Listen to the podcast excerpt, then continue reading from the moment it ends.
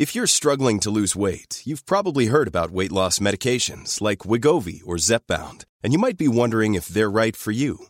Meet PlushCare, a leading telehealth provider with doctors who are there for you day and night to partner with you in your weight loss journey. If you qualify, they can safely prescribe you medication from the comfort of your own home. To get started, visit plushcare.com slash weight loss. That's plushcare.com slash weight loss. plushcare.com slash weight loss. Tired of ads interrupting your gripping investigations?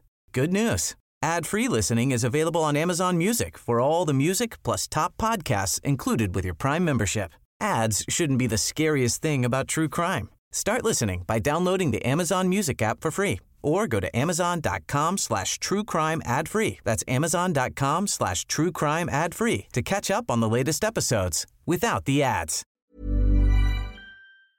You done with your Oreo? Yeah, done with my Oreo. Okay, good. Um, Do we really know what happened? The brother did. the brother. That's what I thought too. I mean, that seems like kind of obvious. Hey, do you want to talk about death? Yeah. I mean, I, that's, Murdery thingy thingy. I'm I'm super relaxed. I'm ready to. Yeah, this is like a hear this is going to your be a more story. relaxed episode. I think. I want to hear your story. I want to hear the rest of your story because you left us on a huge cliffhanger last time. Okay. Welcome to Mystery Murdery. Thingy, Oh by the way, yes, yes. Welcome to Mystery Murdery Thingy. My name where is we talk about mysteries and Chloe's. My name's Mario. We talk about mysteries, We talk about honestly whatever the fuck we want to talk about. mysteries, and murderies, As and long- thingies. and thingies, right? And this one's a Mystery. mystery. This one's a mystery. Mine is also a mystery, a murder mystery, So it's murder. a double murder mystery, and it's also Gotcha, gotcha. a political assassination. so cuckoo, cu- cuckoo, cuckoo, no doubt, no doubt. no doubt, no doubt. So let's uh, let's, Let's jump. do a quick rewind Okay, into well, a quick summary. So just What? a little quick refresh. oh, were you going first? You said you wanted to hear it. Oh, when we talked about it like literally five minutes ago, you were literally like, Mario, you go first. like just before we started recording, I Oh my was like, we should go first. You're like, But you. then I thought we had like an agreement. I'm like sorry. when you literally said, I want to hear it. okay, we'll go. I do. Oh, should I go? Should I go? Yeah, okay, yeah, you go okay. first. You go first. Okay. I'm glad it worked out this way. Um, so I'm talking about Treva Throneberry, right. a 16 year old girl who went missing in Electra, Texas. Um, a small, a small, tiny town. Uh, she's a pretty normal girl, loves her Bible and her tennis racket. And then I started also talking about um, a girl who called herself Brianna Stewart and was also uh, had a lot of stories to tell, such as um, her father raping her or being in a satanic cult and things such as that. It should be pointed out things that didn't seem like they were true in her Yes. particular instance. Yes, In- Brianna in her, Stewart yeah, also liked to uh, carry tennis rackets and Bibles as well. Just gonna put that out there. Um, okay. We're starting off with the many identities of Brianna Stewart. So, the pattern begins in 1993 in the little town of Corvallis, Oregon. There was a teenager named Kelly T. Throneberry. Kelly T. Throneberry Smith, working at a McDonald's and staying with a, f- a family that she had met at a church. Uh, she told people that she preferred the name Kaylee Smith, even went to court in Corvallis uh, to change her name legally to Kaylee Smith because uh, apparently she was hiding from her father who lived in Dallas. And I guess she told officers that uh, one time he, he, he had found her and um, uh, he forced her into his car and raped her. That's what she told officers. Um, but the police could never find Kaylee's father, and then eventually, uh, Kaylee Smith disappeared. The next summer, she surfaced in Portland, telling the police there that she was on the run from her sexually abusive father, a Portland police officer. Uh, yeah, she said, My dad's a Portland police officer and he's sexually abusing me, and I'm on the run. Uh, there was an investigation opened, but Kaylee disappeared again. In the summer of 1994, in a town of Coeur d'Alene, Idaho, she popped up. She told the police that her name was Leanna Davis and that her mother had been murdered and her father, a police officer, had raped her repeatedly as a child because he was in a satanic cult. Disappeared from Coeur d'Alene about two months later. She arrived in Plano, Texas, and told officers and social workers there that her name was Carol Williams, that she was 16 years old, and that she had been born and raised in a satanic cult. See, see some patterns here, right? Yeah. Similar things as, as before. She said her mother was murdered. She said her father was the cult leader who had raped her many times. Uh, as a child and uh, worked as a police officer as well in, in Colleyville, which is another town in Texas. So many patterns, but I think I was also just kind of like remembering like this whole satanic cult thing seems so out of left field, but in the early 90s we were seeing the second wave of the satanic, Satanic panic, panic, right? Mm-hmm. This was the resurgence of the satanic panic hardcore for many years in in the 90s into the 2000s. So it was definitely in the zeitgeist and like For sure. if she's I I could see where you know like assuming that no that it's not true, right? That she's making it up, which it seems like she is. That it's a convenient story because it's something people are primed to believe at the time. So Yeah. anyway, I, th- that was just the thought I was having while you were talking. No, that's true. Thank you for bringing that up. Yeah. Um, one female detective even drove to Colleyville and asked the police chief if he knew any officer who was kind of into Satan, you know. One time, a volunteer for a social work agency took it upon herself to give Kara some some exposure. She she took her shopping and even went to a trip to Six Flags. Uh, social workers moved her from shelter sh- to shelter, trying to find a place where she would feel safe. At one shelter, she accused one of the male workers of sexually molesting her, which led her to be moved again. With each move, she was enrolled in a new high school. In the spring of 1990, in the spring of 1995 alone, Kara attended high schools in Sadler, Sherman, and Dallas, Texas. And in each high school, she joined the tennis team. Uh, Suzanne Arnold, the Child Protective Services uh, worker who was supervising uh, Kara's case, uh, she she like bought she like bought her a new tennis racket as a gift um, to help her confidence in her skill. In September of 1995, Suzanne Arnold received a call from someone at the residential treatment center where Kara was staying. The person who was calling her happened to be from the little town of Electra, Texas, and said, quote, Suzanne, I think Kara is actually a 26 year old woman named Treva Throneberry, end quote. What? Boom. So, the girl who called herself Kara Williams refused to speak, even when she was confronted with records, with photographs. They had handwriting samples, they had everything to prove her identity. But this is what I find so fascinating. Either she really truly believed that she was this person, or she's a really, really good actress because she still had a whole amount of people on her side who were like, How dare you treat this uh, like mistreated girl who's already suffered so much abuse and this, that, and the other thing. Um, but then it also makes me question like, there's definitely abuse there somewhere. And you said that there was documented abuse in the last episode from her uh, uncle, right? Those were what the sisters were saying. Right, documented in the sense that yeah, her sisters were also like Yes. backing up that story. Yes. Whereas, and again, this last episode. Like, go back and listen to the first half, 'cause, um, but um, when when she was accusing her dad, they didn't back her up. So like, Right. it, they seem to have some credibility, right? Yeah. yeah. So, but but like you said, It's clearly weird. there's like something where it's coming from somewhere. Yeah. Um so she was so adamant and so tearful and so broken, you know, and upset that multiple she, like I said she had a whole team on her side. Um after a court hearing discharged her from government supervision, uh, she continued to maintain her identity as Carol Williams and she disappeared again. In June of 1996, a 16 year old teenager named Emily Cara Williams arrived in Asheville, North Carolina, where she told police officers she was on the run from a cult in Texas.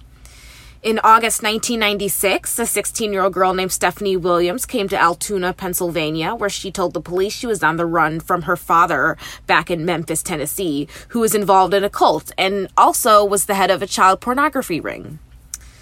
A social worker spotted Suzanne Arnold's name, one of her supervisors, in the girl's notebook. And so at that point, you know, some phone calls and, and record checks proved that the girl was Trevor Throneberry. She was arrested and sent to jail for nine days for providing a false report to law enforcement.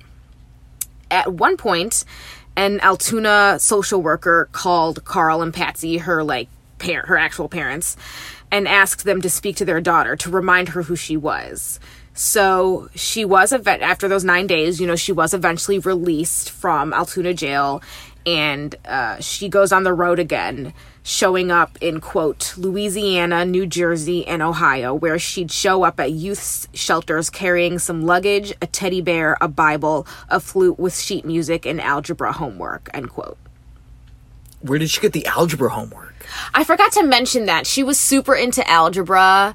She wasn't great at it, but she really liked it. And every single like time she went to high school and every single class she loved was algebra. Such a weird. I can't remember if she loved it or she hated it. I think she loved it. She was enthralled by it in No, a love she hate it. relationship. She wasn't great at it. She had a And she wasn't relationship She with wasn't. She wasn't good at tennis either. Sorry. She was good at pretending she was other people. Is that a skill? Or is she pretending? Like that's the question. oh, right, sure. That's like part of the mist. That's like the mystery. Sure, sure. So right, she keeps she keeps doing the same thing. Uh huh. She kind of found that high school was her safe place, her refuge, right? Sure. So here's a quote from the main article that I got. Quote, why? Why had Trevor Throneberry used at least 18 teenage aliases since the early 90s, and why had she spun such gruesomely outlandish tales? Was she nothing more than a con artist pretending to be a downtrodden teenager to receive free foster care and free education? Was she afflicted with what doctors call psychiatric Munchausen syndrome, in which she intentionally feigned intense emotional distress to receive extra attention? Hmm. Or was she slowly descending into an irreparable insanity, the likes of which no one had ever seen before?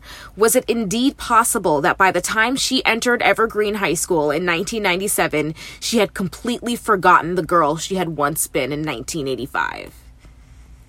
End quote. Wow. So there's a lot a good to quote. think about that. I know. Yeah. I was like, I can't summarize this in my own words. Right. Like these words are better. yeah. Yeah. So back to the arrest in in March of 2001 Okay. uh, Flash for, forward. for perjury and and theft. Uh huh. The detective explained that uh, so now it's 2001 that she was a 31 year old woman and that she had fraudulently received free foster care and free public education from the state of Washington.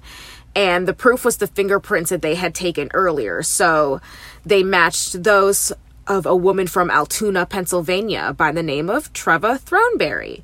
Um, and I don't know if I said this earlier, but she got.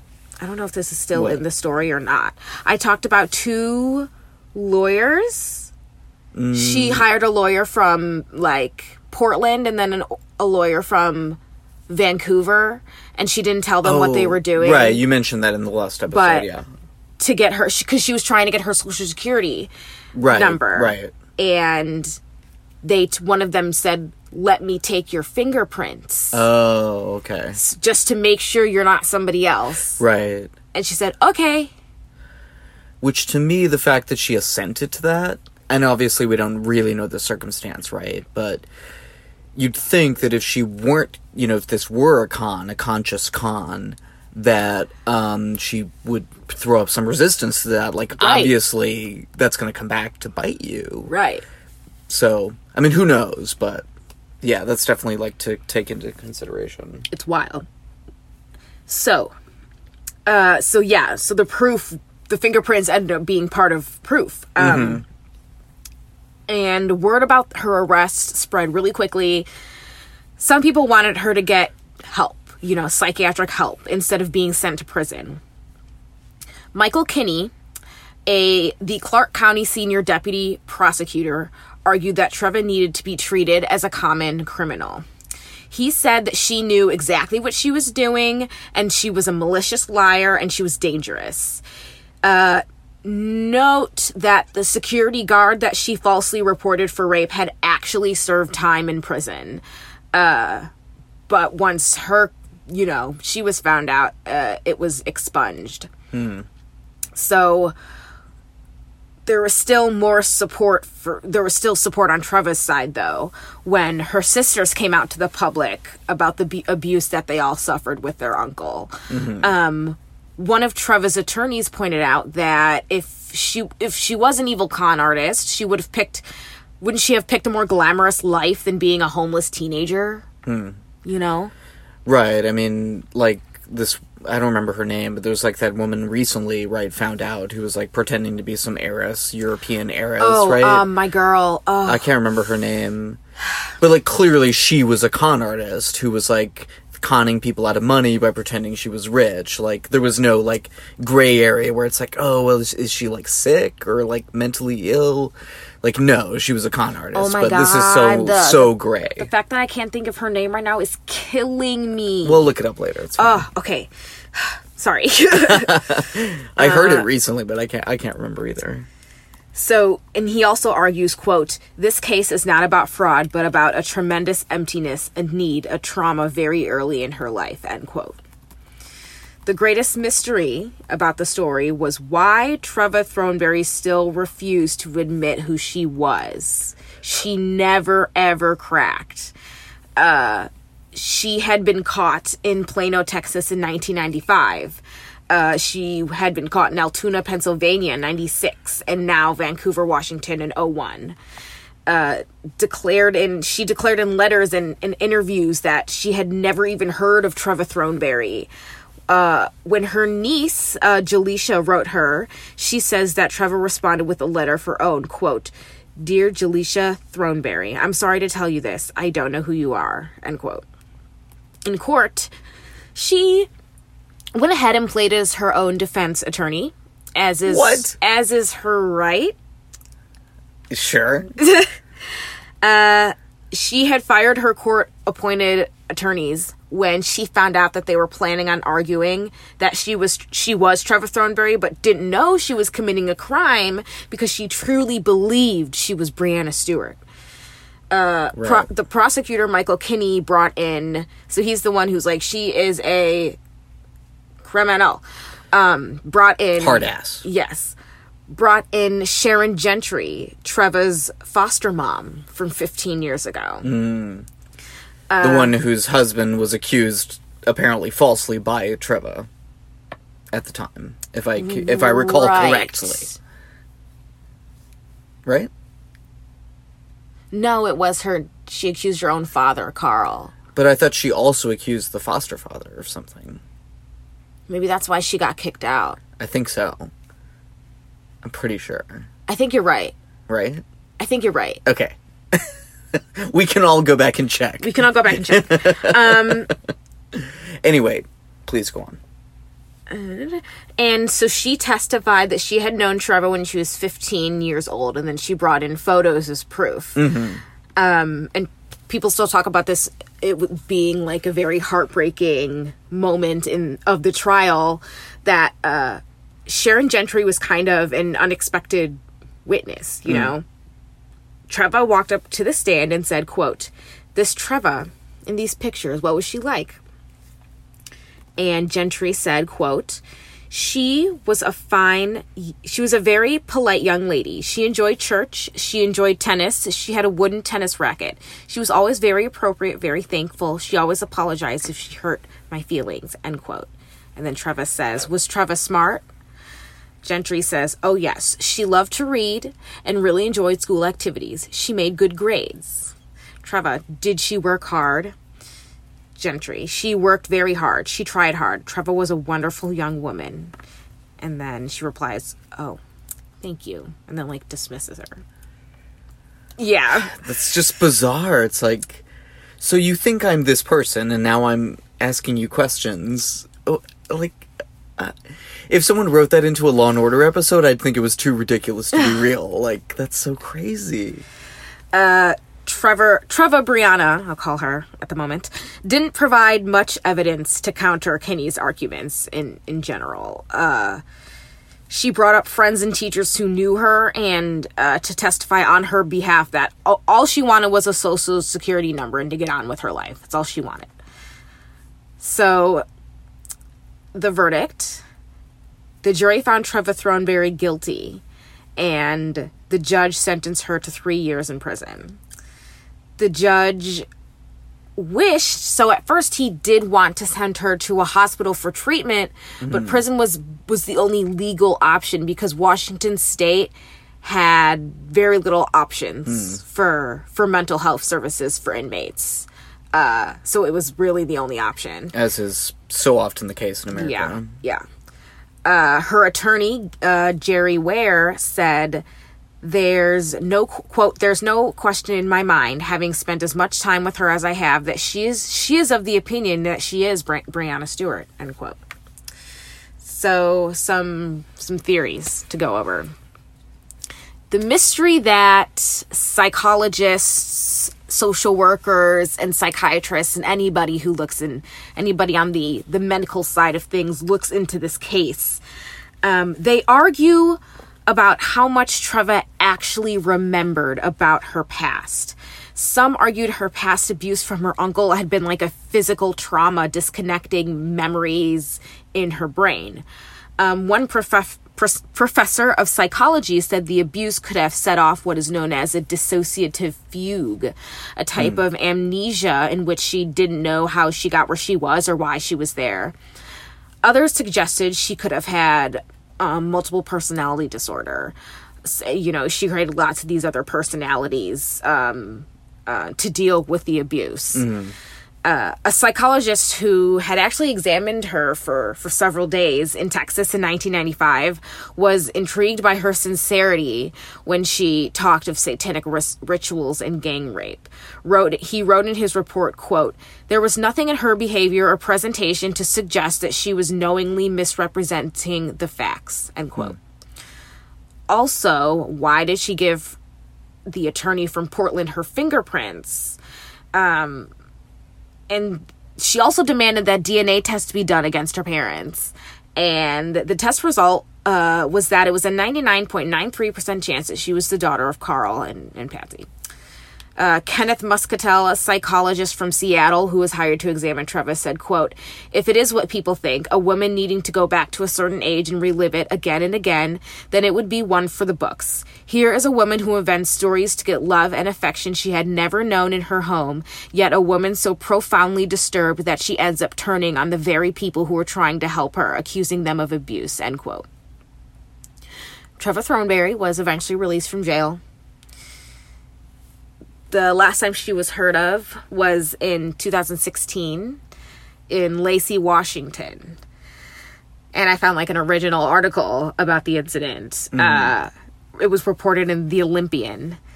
Suspect in hotel assault cleared of charges.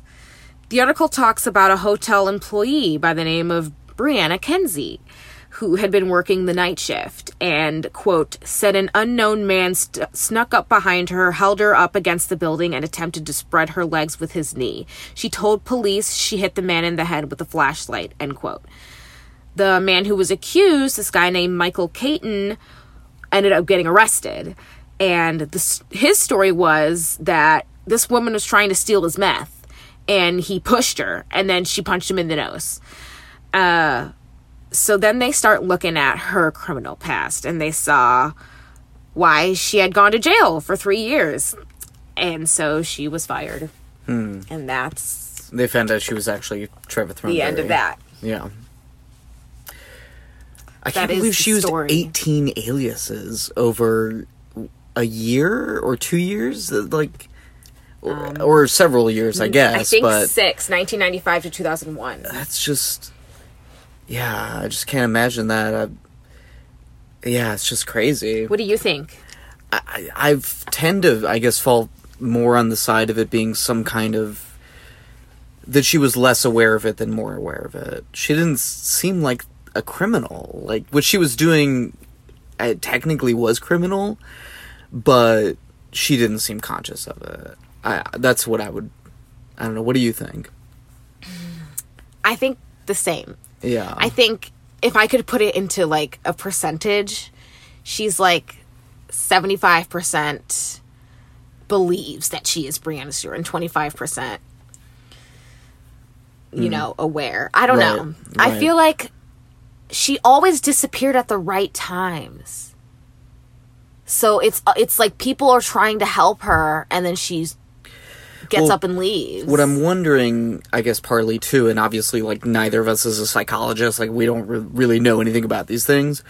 But if you have multiple personality disorder, at least the way it's portrayed in media, like movies and stuff, is that one personality can be aware of things that another personality is not aware of.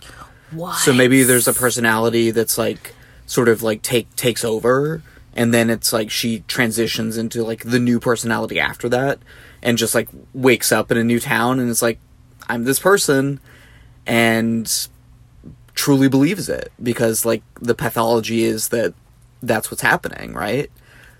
Who knows? Again, I don't I don't really know, but I think that's possible.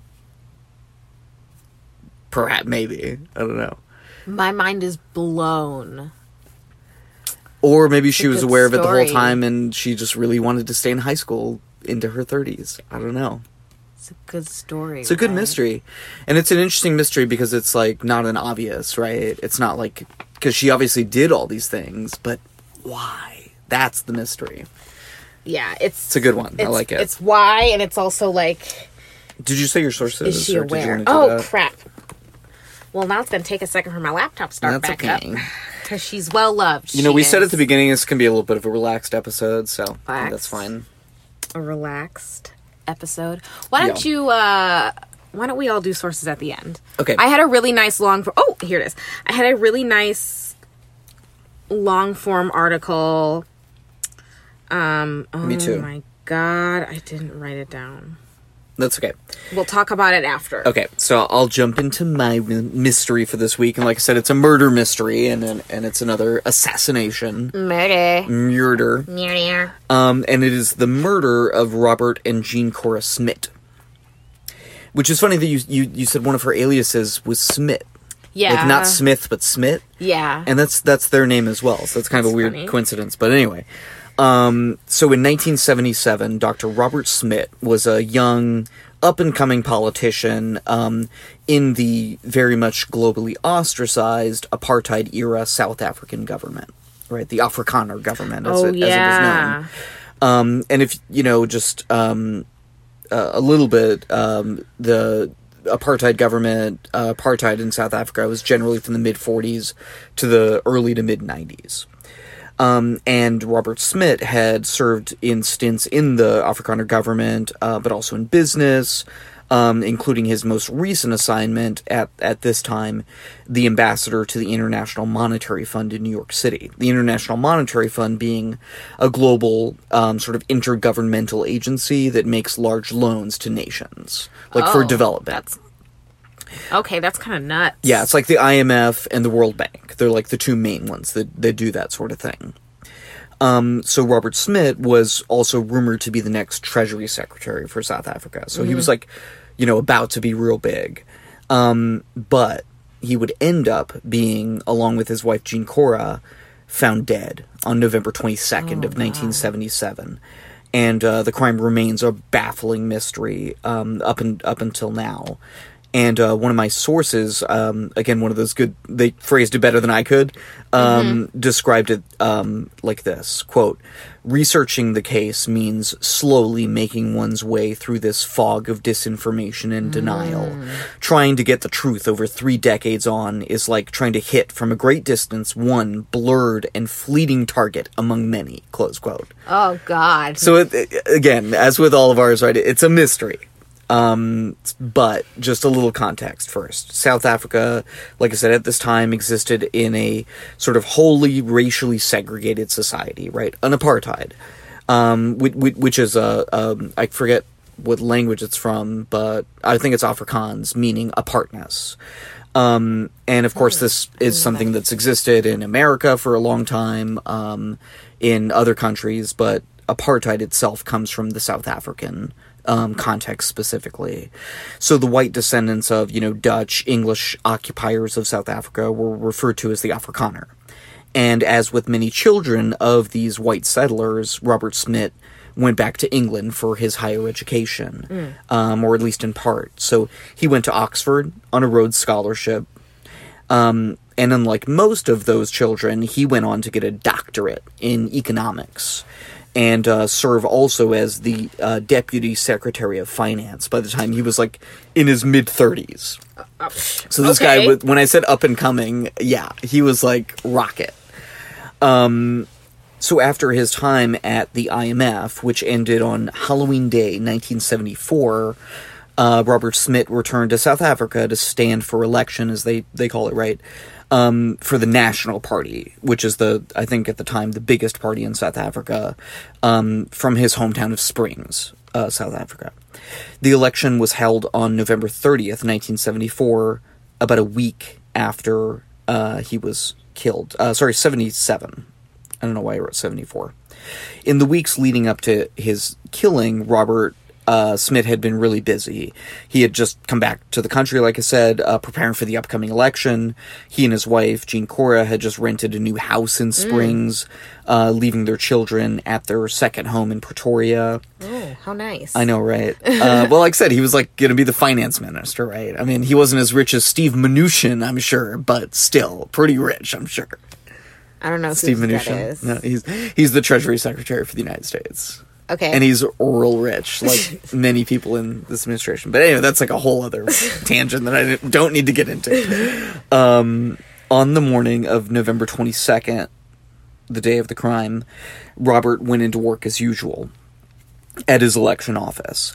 At 3:15 p.m. that day, according to his receptionist Sarah Lombard, Smith received a call from a mysterious man calling himself McDougal. Weird. Who wanted to quote talk about politics with Robert.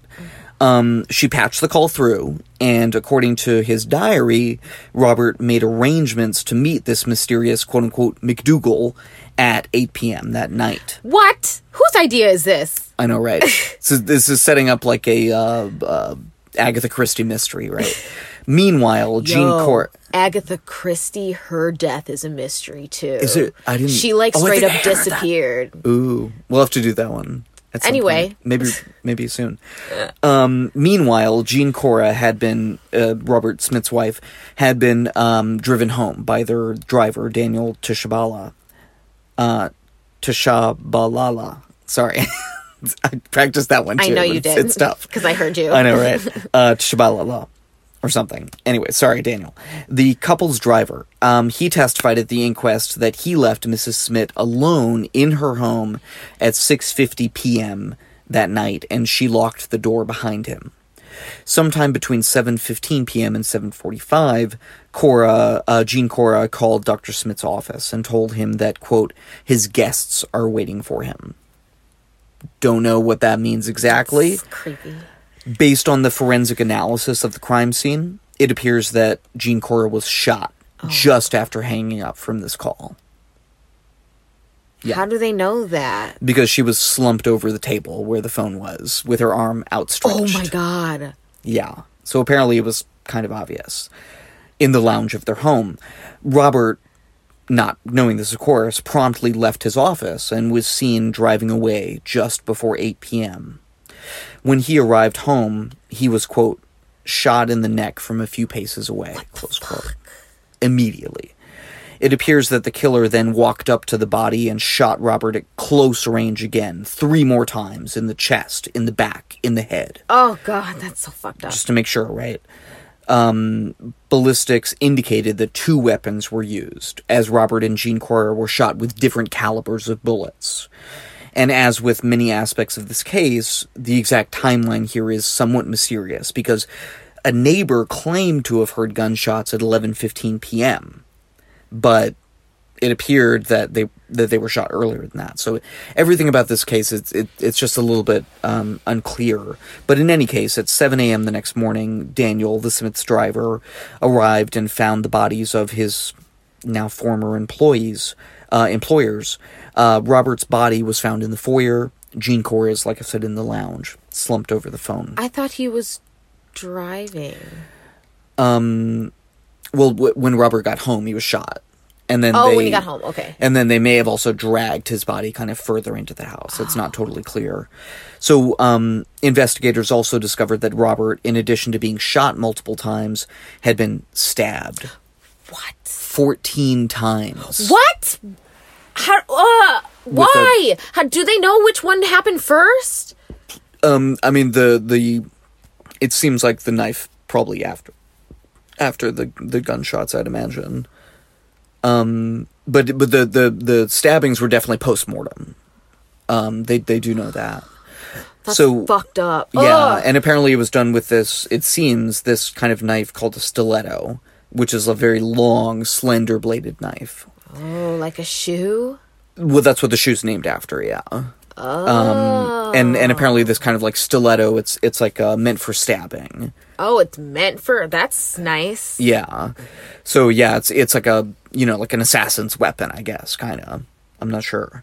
So um, very cryptically, also the letters quote R A U T E M, kind of like R A U is one block, T E M is another block in big uh, bold uh, letters, had been spray painted in red across the fridge and the kitchen walls and, and and it's really not clear if what this has to do with anything or if it does have to do with anything. It had to be political. One of my main sources thought that this whole thing with the the spray paint and everything may have been kind of a red herring to make the killing look like the work of a sort of deranged lunatic, but instead, like you're saying, it was political. It was like a hit job, right? Because that's like what most things are pointing to but this whole thing with with the spray paint and whatever like it it's not clear that that has anything to do with anything necessarily another of the lingering mysteries that were kind of baffling investigators at this time was the true identity of the so-called McDougal, right?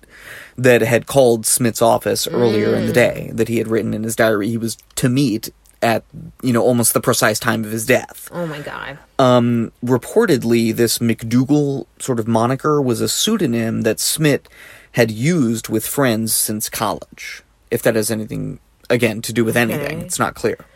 Apparently, Robert Smith had also told different people um, that he was was going to have a meeting that that night, and, and it wasn't totally clear who was going to be with. To some people, he seemed to tell it was like with opposition voters, like op- opposition of the National Party voters. Um, and other people, he he told that it was just like undesirable people, like people he didn't want to meet with, but he had to. So not clear who that would be. Another mystery is why um, why would anyone want to kill Robert Smith? Right? What is what is the motive here? Political, sure, but particularly, and we do have some ideas of what that might be. Actually, very definite ideas of what that might be. Um, the theory that that came up the most, definitely, and seemed the most substantiated in my research was that Robert Smith had uncovered some kind of um, malfeasance being perpetrated by sort of higher ups in the Afrikaner government, um, misappropriation of funds. Is the Why are the, you smiling at me like that? it, it- it's just like the uh, I don't know. Whenever I'm reading about this, people use so many different um, what what's it called? Uh, they don't they don't say what they mean. They call it something else, right? Oh, euphemism. euphemisms exactly because you can't just say i guess like oh this person in government stole a shit ton of money Yeah. you have to say like it was a misappropriation of funds or whatever right Something you can type in an email. uh, right but essentially he found out apparently allegedly that people in the government in south africa and this happens in a lot of different governments were funneling money not to where they're supposed to go but to like swiss bank accounts like Ay, literally swiss yay, bank yay, accounts and accounts in America. Um, so yeah, the the thinking is he he sort of uncovered this, and by all accounts, Robert was a straight shooter, if one who was willing to work for a completely racist government. Of course, you always have to remember that. But um, Robert may have been tipped off when um, he was kind of lobbying for loans for South Africa, right at the IMF as the ambassador. Um, when he was told by some American friends that, uh, why do you need to, why does South Africa need loans? You have all this money in American accounts. $70 million. Like he had friends in the banks, right, who knew this. And they were like, Your government has $70 million sitting in bank accounts in America. Like, why do you need a loan? And he's like, What what do you mean $70 million sitting in bank accounts in America? he didn't know about it. No one knew about it. They were secret. This was money that had been stolen. Like this is what he was kind of uncovering, right? He came to find out. Oh, that's weird. Which has got to be pretty crazy from his end, right? So so did somebody so somebody accidentally spilled the beans? Exactly. They accidentally spilled the beans because they, I guess, didn't know it was like whatever that they that the South African people That's didn't know. that's kind of I feel like I would add that into a comedy. Like right. It it is kind of a comedic situation. In a way. yeah. So- what, what are you talking about? We do we got 70 million in the banks. All right. right, right. um, so yeah, there there were all these decla- uh, undeclared funds, um, and this was you know a sign of kind of a larger problem. Um, Robert, um, this is kind of the larger problem. Robert also discovered the names of at least twenty U.S. politicians who were being paid off by the South African government, No. including senators. no. Yeah. And there's this whole weird shit at the time, apparently, between like the Chilean government right under Pinochet and the South African government with the Afrikaners and the CIA. And it's just like a whole mess of weird shit going on. Yeah, I might get into some more of that in a future episode. I think What I'm gonna. I think I'm gonna buy a book on Operation Condor soon. So look forward to that. So many press reports at the time, at the time of Robert Smith's death, in other words, hinted at some kind of illegal financial scheme, right? Using all of these euphemisms um, that Robert was about to uncover when he was killed. So it, clearly a motive is emerging here, right? According to a friend of Robert's as well, Emerantia uh, Leibenberg, speaking to the Sunday Times, quote, Robert Smith had told her that he had decided to approach a senior cabinet minister about a matter that would rock the nation and go right to the top, close quote. People at the very top of the government, in other words, involved in this pol- financial malfeasance. Members of Robert's campaign, his campaign for the parliament in South Africa, also indicated that he had told them that he that he would like expose something right really big. Like he didn't want to say what it was but he was like something's coming. Like once i get elected like just prepare because i'm gonna like rock the shit. Is that a, Rock the boat. is that a phrase? That's not a phrase. It's oh, rock the boat. rock, i'm gonna rock the boat hard and it's gonna have some shit in it no not good oh sorry Don't His- tip the t- oar over. I think that's what it. It's like a softball chant. don't rock the boat rock the boat baby Yeah. don't tip the boat over That's exactly what it is. Right. Um, his brother, Robert's brother, Ian Smith, had also indicated that Robert had told him of unspecified political wrongdoings and that uh, Robert would soon expose them um, in a visit that. uh, people that I know. was- well, because it was big, you know, and he he was. I guess he was excited about it, right? I mean, he he It wanted to be, you know, the good guy, right? Um, Yeah, you're about to like. I understand. I, yeah. understand. And um, if we needed any further substantiation, right, in fact, there was a financial scandal, a huge financial scandal that was exposed soon after Robert Smith and Jean Cora's death, um, which did, in fact, involve the prime minister, one of the leaders of the National Party, and the chief, uh, the chief of the Bureau for State Security, known as BOSS Wow. And it did not, of course, escape the notice of people at the time that, or afterwards, that there was this huge political sta- scandal just after the Smiths were murdered, possibly because they were about to expose a huge political scandal. Uh, yeah. Right? Like again, clearly this is what's going on. Sounds uh, familiar to what's happening right now, does it not? Perhaps.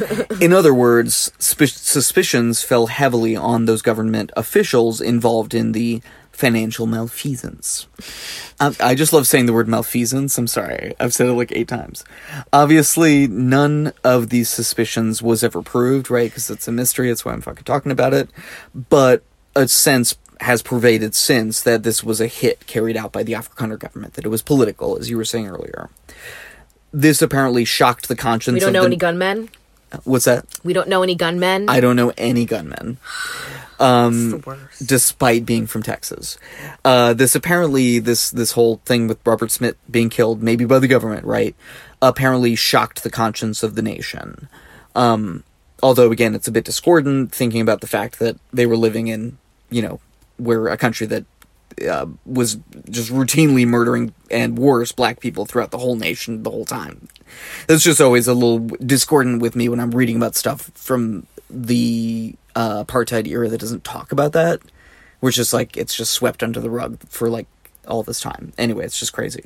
So anyway, fast forward to the apartheid, uh, to after the apartheid regime that um, per- perpetuated that racial terror, you know, that we were talking about. Um, so this is kind of like the mid '90s, and the Truth and Reconciliation Commission that followed that, and that commission, um, unlike with some other cases. Did not reveal the truth about what happened with the Smith murders. People thought it was going to, but it, it didn't end up coming out through that. Like like some other high profile crimes were solved that way, or more or less, right? But it did reveal some more information. So in 1997, Roy Allen, although he was only called RA in the official documents, a former member of the security police was named as the chief suspect in the case. Allen had been dating Robert Smith's secretary at the time he was killed, and the two had been briefly acquainted.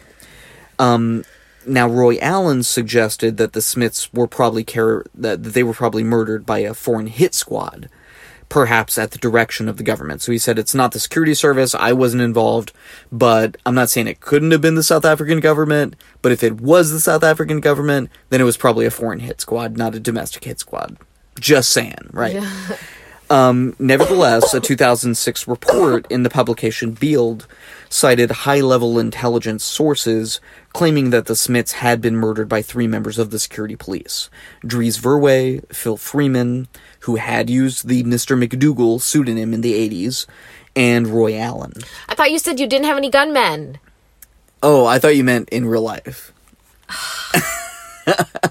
yeah, no, there are, there are a few. There's there's one more name that'll arise. Sorry, I didn't I didn't realize what you meant. Sorry, I didn't get it.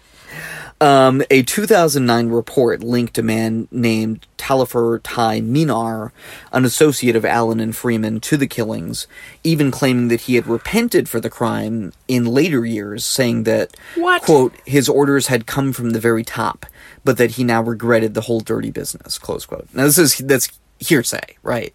So, It's not like reported. I mean, it's it's reported that someone told a reporter that that he told them that. So it's hearsay. I can't even follow that chain. It's it's third hand information, and to us, at this to to the listeners, it's fourth hand information. So take it as you will. Minar had a mysterious past, including working alongside the CIA in Cuba whoa, in the mid 1970s before returning to South Africa. Um, another theory called the quote unquote lost theory by my source James Myburgh, uh, which was kind of my main source, goes like this. Okay, Myburgh claims that the uh, this theory mysteriously fell out of the public consciousness soon it, after it arose, but the idea is that um, it had something to do with a foreign hit squad, like Ray Allen suggested, and particularly that it was the Cuban nationalist movement and the CIA um, that may have been involved with this as well. Why is this so deep? I know it, it run, runs it runs pretty deep. Um, this this one's like a it's like a really really mys- mysterious case. So um, yeah, um, as has been extensively documented, there were extensive ties between the CIA and the Cuban nationalist movement um, in exile in the seventies and eighties. I mean, I talked about that in the last episode about Johnny Rosselli, right? Yeah. um, there were also a lot of connections between the security services of South Africa, Chile, and the United States at the time, as we mentioned earlier. It may be that the, through these connections, the South African government hired the hitmen, i.e., the Cuban exiles, who carried out the Smith murders, um, as Chile had allegedly used such hitmen to carry out various hits in different countries around the si- same time with a similar MO. And it was also suggested that the Chilean secret um, uh, security services may have um, actually done surveillance for the operation, and then the Cuban exiles came in after them and did the hit themselves. All, of course, overseen by the South African security services to make sure everything was going What? smoothly. So there may actually have been three different entities involved in this. It runs deep This is wild. and wide. It's crazy. Um, allegedly, all of this is purely speculation. Um, This is the badass. Right? I mean, no, it's terrible. It's fucking. It is terrible. But I wouldn't mind seeing. I would not mind seeing an action movie based on it. it should be a movie. Maybe it has been. I don't know. Um, keeping in mind, of course, always that Robert and Jean Cora Smith were people who didn't deserve to die. Like I don't want to in any way like glamorize I their mean, death or anything. it's pretty- it's fucked like up. that. I mean, they died in a yeah, very gruesome way that no one fucking deserves. But I like it to me. To me, what got me when you started talking about that is the like. You don't even have time to process that you've been shot. You're just immediately dead. Like what? Right. Like. Uh, uh, too much for me. but again, it seems Too like a hit, right? It seems It seemed- the like a professional hit. the stabbing was weird. Yeah, that part of it is really weird. Um, I don't know what, honestly, I don't know what to make of that at all. So, another, one more hitman, one more name. Uh, the trigger man in this theory, the lost theory, um, at least one of them would have allegedly be um, a man uh, sometimes known as Virgilio Paz, a young operations man from the Cuban nationalist movement, according to one of my sources. Um, an anonymous source also claimed that um, claimed decades later that um, he was actually the driver. The anonymous source was the driver, and he actually ID'd Paz as one of the hit team, along with four other people. Other names Wow. um, connected to the Cubans were thrown around, but they all had a pretty plausible, like including some of the people that guy named, um, alibi for the time, but not Paz. His whereabouts were um, uh, documented before and after November 22nd of 1977, but not like that week. So it's like possible he he could have been there. Um so anyway, absent a sort of dramatic revelation, right, which which seems like pretty unlikely. This case is probably going to stay a big mi- morass of mysteries. Um, the South African authorities have nominally kept the case open all these years, but the investigation doesn't seem like it's really going to go anywhere.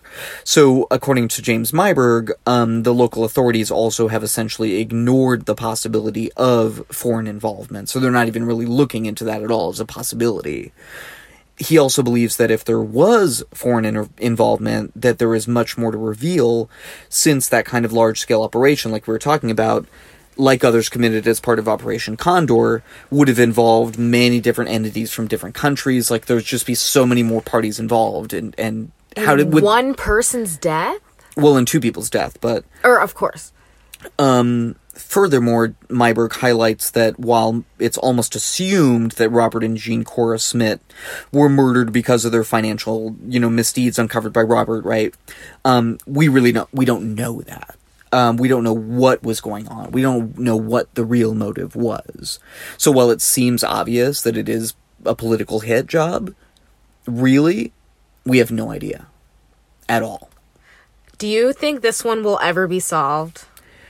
I think it. I think it will because some. I think it, it'll come out. Somebody's like child or grandchild will say they confessed to them or something, but it'll be like the other big mysteries. We we won't believe it. Like, will it ever be solved to everyone's satisfaction? No, but the Lincoln assassination isn't solved to everyone's satisfaction. like these things just like persist, but it it for now it is extremely mysterious. Um, so, like I said, James Myburgh was my main source writing at uh, politicsweb.co.za, and also an article by Nick Dall at uh, uh, ozozy.com, uh, Karen Dolly at IOL, and of course, Wikipedia. My source, my main source was a long form article by Skip Hollandsworth in Texas Monthly. I've read many articles by It was a Skip Hollandsworth. He's a great he's a great writer. It's good. It's called um, the day, the day Trevor Throneberry disappeared. So He- yeah, he's he's want to write uh, long form articles. It's really he's An good. excellent writer. And then my other source was the news article um, in the Olympian by Andy Hobbs when in twenty the twenty sixteen news article when like the the, the story of this guy being cleared on assault charges, and the accuser was fucking Trevor Throneberry. fuck? Yeah, that's crazy. Okay, let's do some uh, weird, Weird shit. shit in, in the news. Weird shit in the news. Ah. Weird. I'll go first, I guess. Um, so I just want to you let you guys know someone left old TVs outside 50 homes in Virginia while wearing a TV on his head. No one knows why.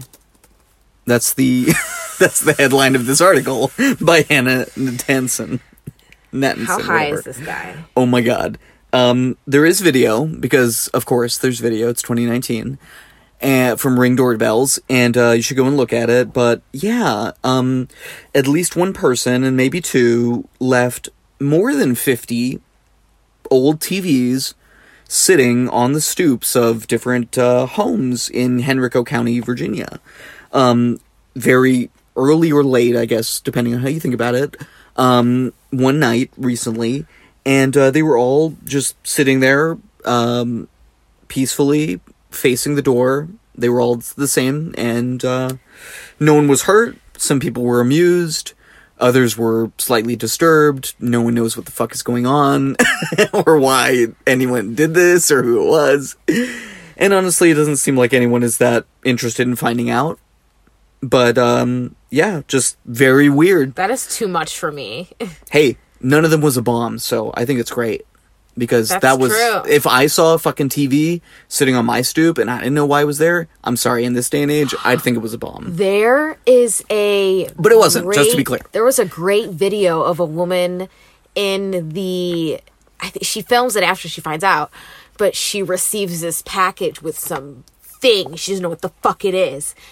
Uh, and she's freaking out and she's calling she's like I think, I think it's a bomb I think it's a bomb and they come and it's like the part that they ordered to fix their washing machine or something like that. And it's something her husband deals with. and he okay. wasn't home. So I she's see. like crying of laughter and like recording this. And she's like, look at this thing. What do you think this looks like?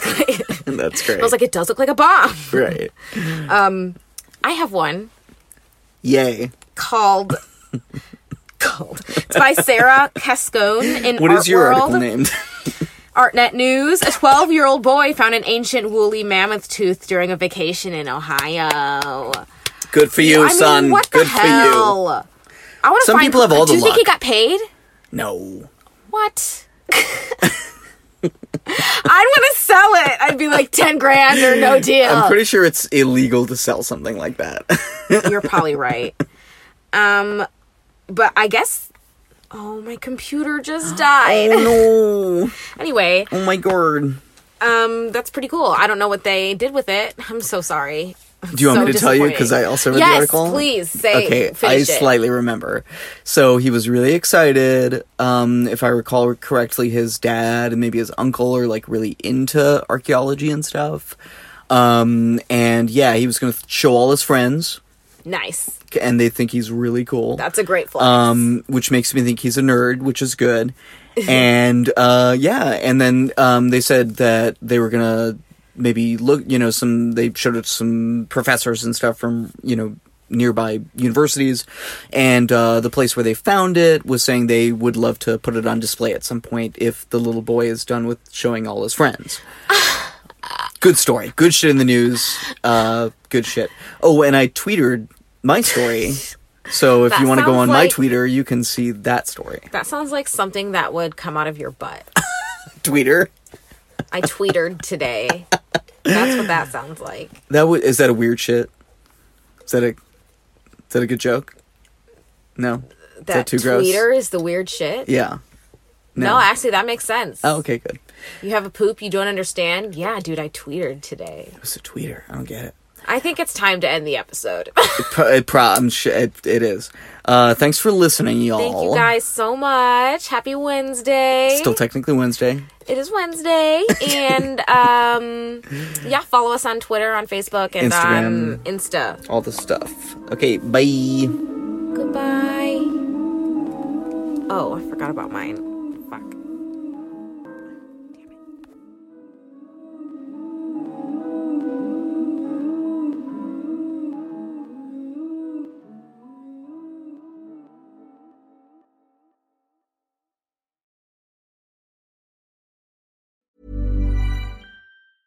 Tired of ads interrupting your gripping investigations?